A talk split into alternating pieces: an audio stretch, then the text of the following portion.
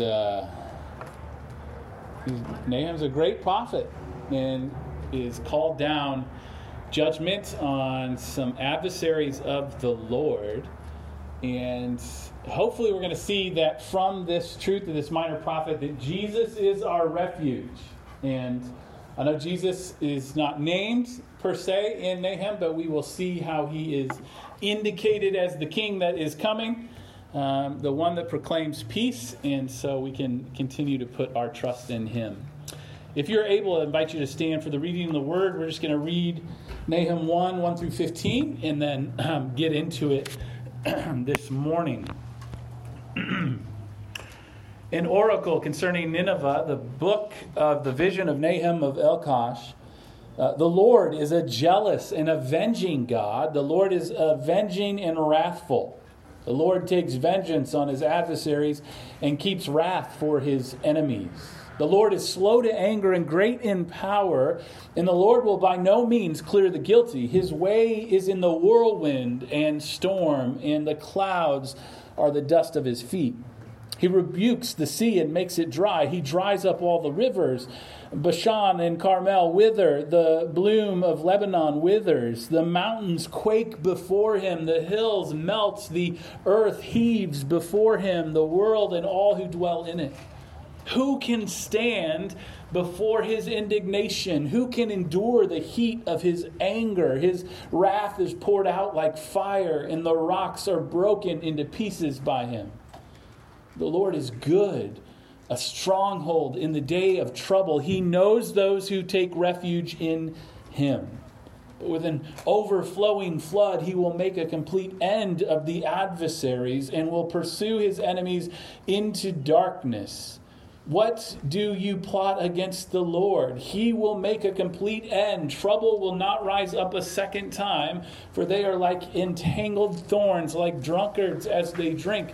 They are consumed like stubble, fully dry.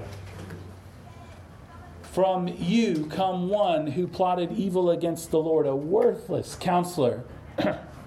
Thus says the Lord, though they are at full strength and many, they will be cut down and pass away. Though I have afflicted you, I will afflict you no more. And now I will break his yoke from off you and will burst your bonds apart.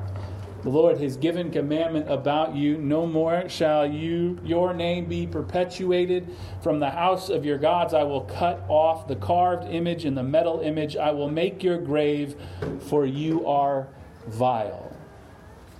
Behold, upon the mountains the feet of him who brings good news, who publishes peace. Keep your feasts, O Judah, fulfill your vows. For never again shall the worthless pass through you. He is utterly cut off. This is the, the word of the Lord. You may be seated. We're not, it's not lost on us that Nahum proclaims that um, the power of the Lord is in the whirlwind, in the storm, and we have a fair bit of wind taking down tents, but that's okay. We'll get our vitamin D with some sunshine or come on inside with those masks. But Jesus is our refuge. So, in light of this proclamation of this God that is powerful, that is significant, and no adversary is going to stand against him, they're actually going to melt away. But I don't know if you noticed in there, there was still this truth that there is a good stronghold. There is one that is refuge for those that trust him. And a couple weeks ago, I was listening to this podcast on the, the historical moment that we find ourselves in and what that means for the church and for those that follow Jesus. And it was essentially a long survey of recent history and the shifts in global dominance and um, how that impacts ministry in the West predominantly. But what struck with me from the host reference in um, his categorizing of history was his talk about the ending of the American century. And devised as a way to imagine the world in the, the wake of World War II, essentially by the Council of Foreign Relations. They came up with this plan, this roadmap that called for this global influence or dominance through uh, military, through technological advancement, and arguably a moral superiority compared to the rest of the world. And as this host then unpacks the Cold War and our constant need as a nation to have a them, like a, an opposition, an enemy of all that is good and right, it was actually a little chilling to hear kind of the stark reminders of where we have been through even a short history of my experienced life. But then what struck with me as an unpopular opinion that he shared was his claim that this century was essentially over, that American influence had come to an end, that we were no longer that great one. We were, in fact, instead a waning superpower, once at the center, shifting to something different in our experience. It wasn't lost on me that this historian and kind of a cultural anthropologist was an Australian, so of course his blood didn't boil when somebody said America's power is over and they've lost it. And mine did a little bit. I, I, I don't think I swore when he was talking about it, but I definitely recognized in my um, emotions just something like, this is my team. How dare you say my team is no longer the most powerful team? But then uh, was able to reflect and think about it. What would it have been like to be um, in Egypt, its dominance, or even in Babylon, or part of ancient Greece or Rome, or even think of uh, the United Kingdom and their once vast empire, and maybe in the future, even to think what those that are currently in China should think about when their dominance wanes, should the Lord tarry. And so, all this then paired with the study of the minor prophets had me zooming out quite a bit from our cultural moment, trying to let the long arc of history shape my approach to the present. Like, how do we live now? What do we rely on? What do we put our hope in? And then, how do we influence others around us? Eugene Peterson about Nahum says that the stage of history is large, larger than life figures appear on this stage from time to time, swaggering about, brandishing weapons and money, terrorizing and bullying. And these figures are not, as they suppose themselves to be, at the center of the stage, not in fact anywhere near the center. But they call attention to themselves and often manage to get a significant number of people watching and even admiring them. And at any given moment, a few superpower nations and their rulers dominate the daily news. But every century, a few of these names are left carved on its park benches, marking rather futile and, in retrospect, pitiable attempts at immortality. Nahum essentially speaks to just such a nation, a once upon a time superpower that no longer exists, even one that stood in opposition to God and to his people, a power that claimed to be the center of existence. Nothing else mattered. They were at the, uh, the, the world's center.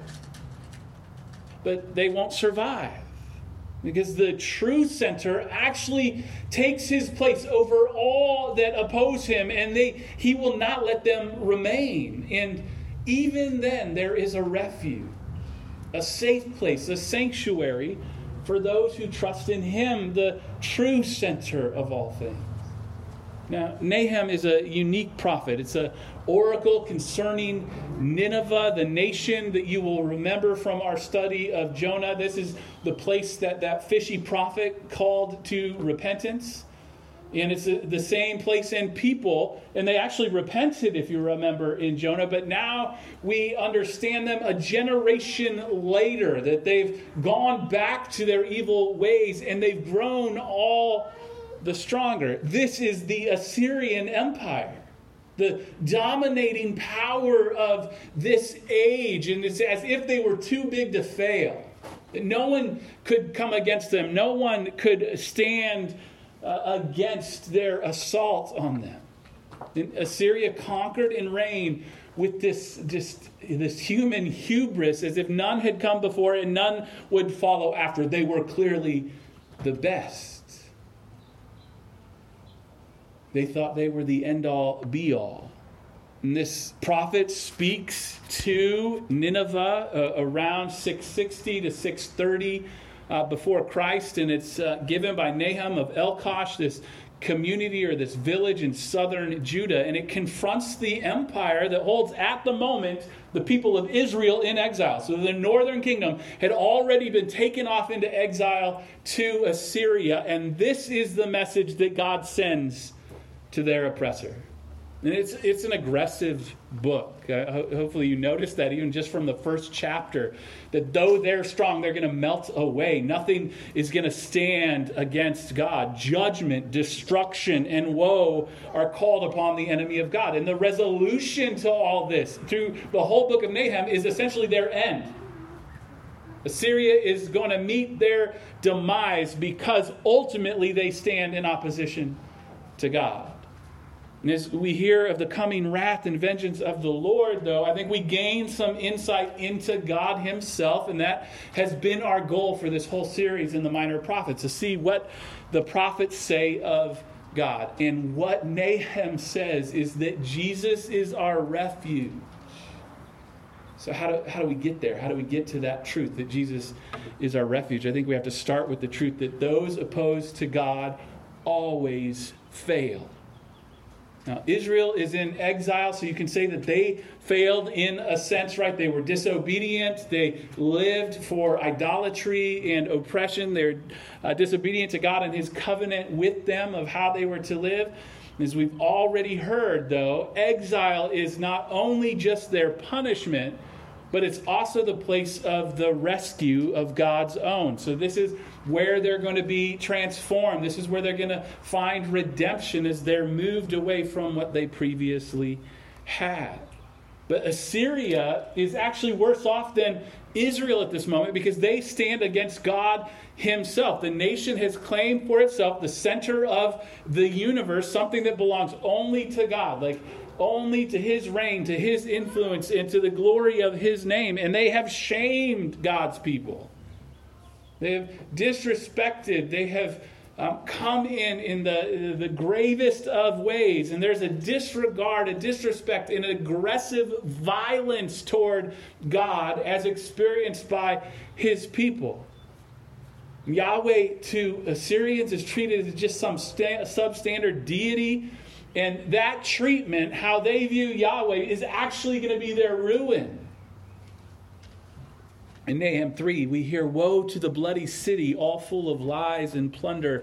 No end to the prey. The crack of the whip and the rumble of the wheel, galloping horse and bounding chariot, horsemen charging, flashing sword and glittering spear, host of slain, heaps of corpses, dead bodies without end. They stumble over the bodies and all the countless whorings of the prostitute, graceful and of deadly charms, who betray nations with her whorings and peoples with her charms. Behold, I am against you, declares the Lord of hosts, and will lift up your skirts over your face, and I will make nations look at your nakedness and kingdoms at your shame. I will throw filth at you and treat you with contempt and make you a spectacle, and all who look at you will shrink from you and say, wasted is Nineveh.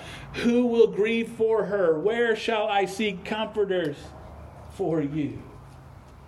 Some of that imagery might make the, the younger among us kind of giggle a little bit, but this is this is the way of shame in this culture and this time. And this is still an experience of shame. If you still worked this way with someone, this would be a shameful act. And there is wrath against sin for Nineveh. The, the Lord is taking vengeance on his adversaries and the enemies of his people. His way is the whirlwind and the storm, and the clouds are the dust of his feet. So the one who controls nature is powerful, and none can stand against him. In chapter 3, verse 19, he says, There is no easing your hurt. Your wound is grievous. All who hear the news about you clap their hands over you, for upon whom has not come your unceasing evil. The world is going to rejoice at your demise when you fall because of your opposition to Yahweh. So you can't oppose God. You will fail. It's not like you get to choose either submit to God or oppose God and things are going to be gravy if you go either way. It is either you submit to God or you will fail in opposition to Him. There is a clear outcome in Nahum. But still, that name, Nahum, means comfort. And what a fascinating name that this prophet has. It is spoken to Assyria, but it's heard by Israel and kept as a reminder of how God deals with his enemies. So Israel in exile needs hope at that moment, right? Like they, maybe they've clung to this promise that we've seen before that uh, exile is going to be the place of their rescue and redemption, but they're in the midst of exile at this moment. They're feeling the separation from their place, from their way of life, and God gives them hope. Those that oppress them, that shame them, will be destroyed, and this is the light at the end of the tunnel for Israel.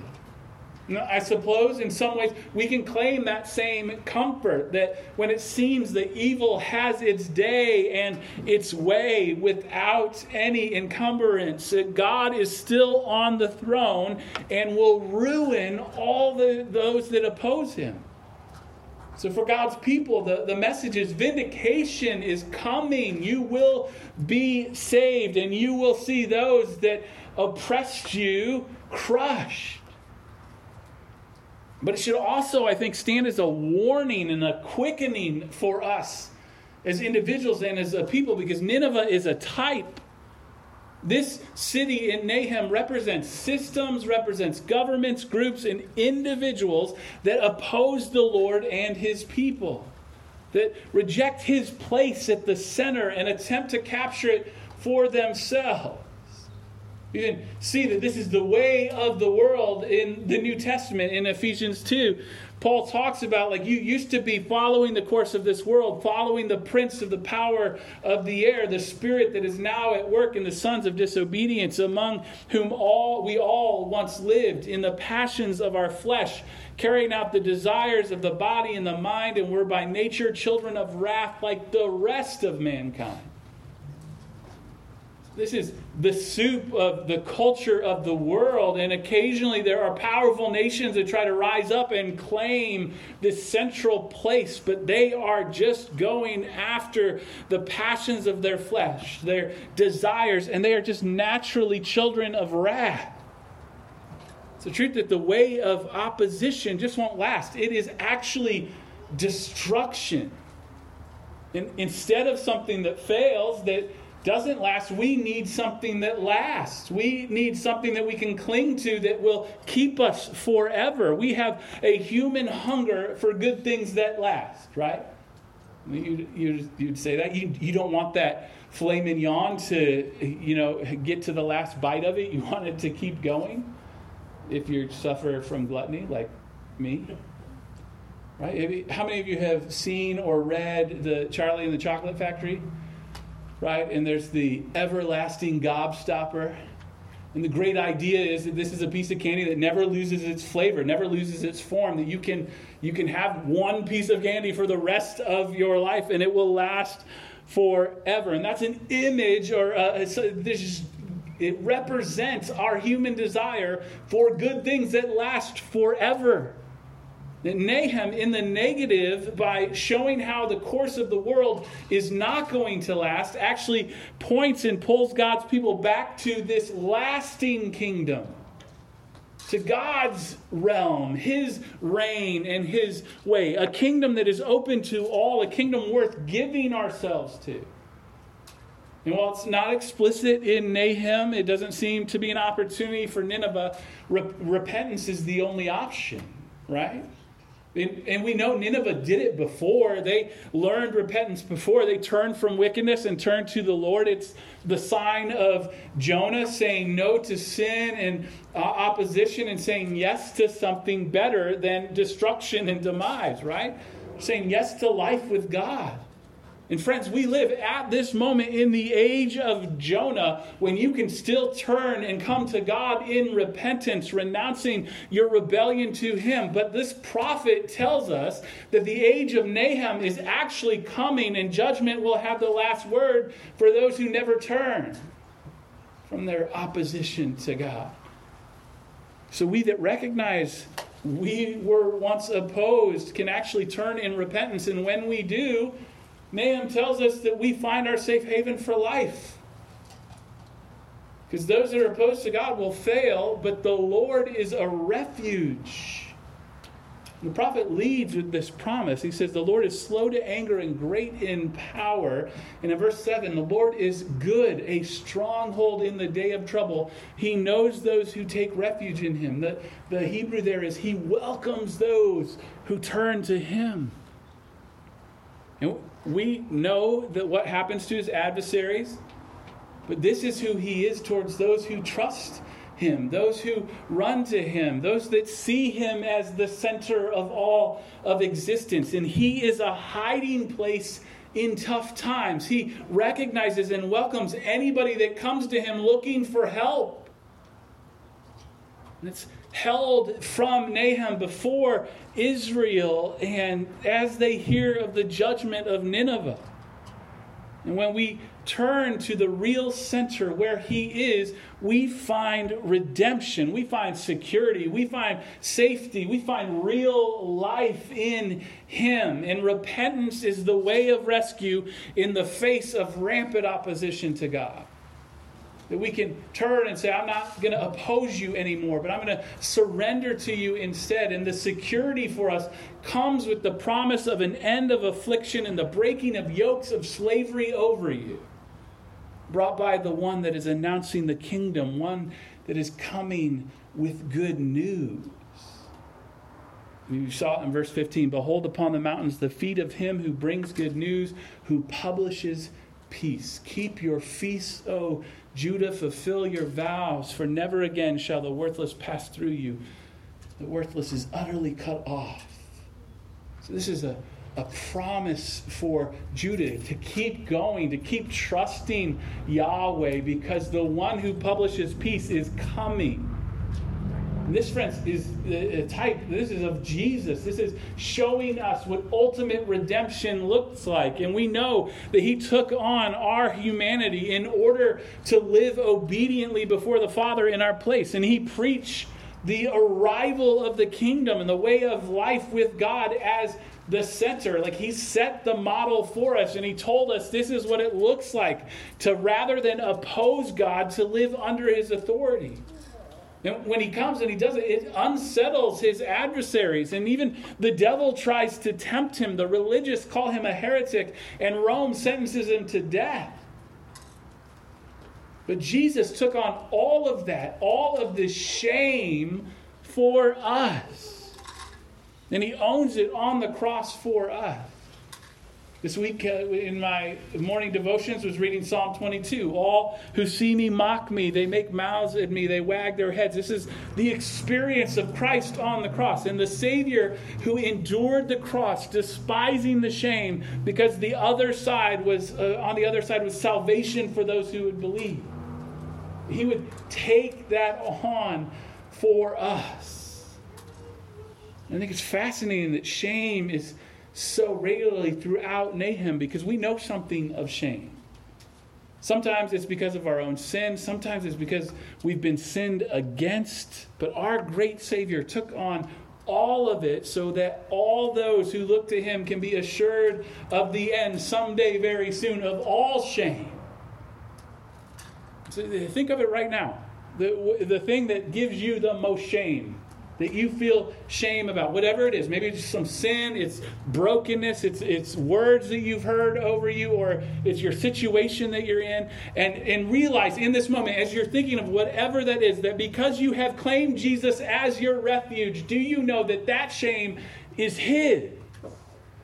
It belongs to Him. He actually lifts that burden from you, and He loves you, and He welcomes you with open arms and a smile says that shame doesn't belong to you anymore. Surrender it to me because he is for you.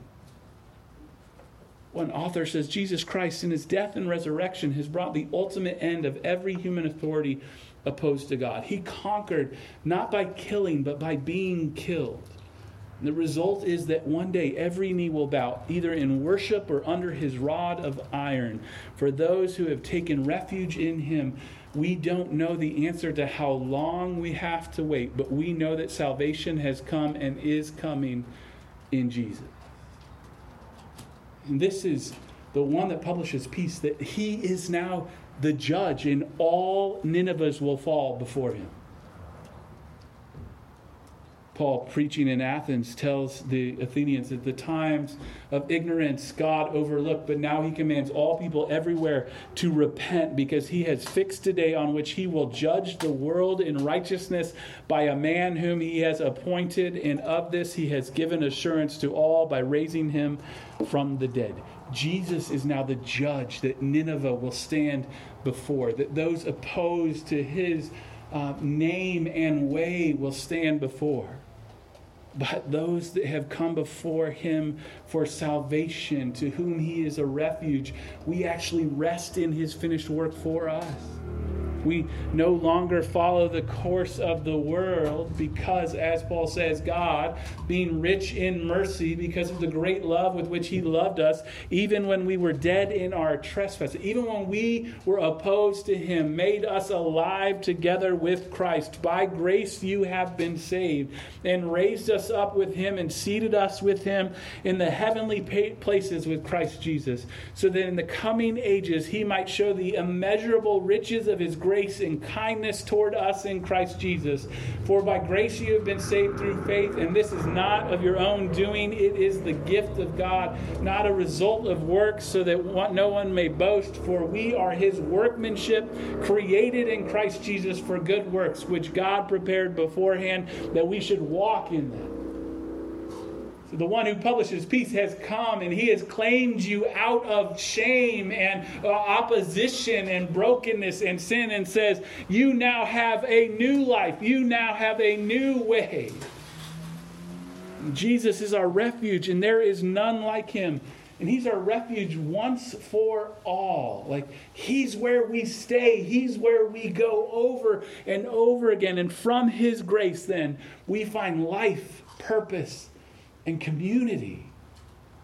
All will be set right. We can be hopeful and patient. The gospel frees us not only from God's just claims against us, but from the dominion of the world, the flesh, and the devil. And in saving, God overthrows and destroys dominions that are opposed to his rule and that oppress his people. You are freed, you are secure, and you are kept safe forever. Because He is now our home. So Nahum gives us peace while we wait. That the enemies of God and his people will be destroyed. The one who publishes peace is our refuge. That should give you strength to face whatever you are going to face in life. Whatever you have to wake up to tomorrow, you can know that still Jesus is at the center and he has promised to keep you, and all those opposed to him will fall. He is your refuge. Find peace in Him. But Nahum also gives us purpose while we wait. Because we know those that are in Christ have, um, or have been sent essentially to call all others that oppose God to repentance. That God has appointed a time to judge, and now is the time for repentance. And as agents of reconciliation, we can call systems, movements, nations, and people to turn to the center of all things, the only true refuge, to find forgiveness, to find life and hope. Jesus is our refuge, and may many more find that same hope. In the arc of history, many nations have come and gone. Many more will come and meet the same end as Assyria, as all those who have gone before that have opposed God. There is, however, you guys, a lasting kingdom, and the king is a friend of mine. Take refuge in Jesus. Surrender yourself to him and to his way, and let nothing stand in the way of that for the rest of your life live as a citizen of his kingdom for your good and for his glory, that you would know the good stronghold that keeps you forever. Let's pray.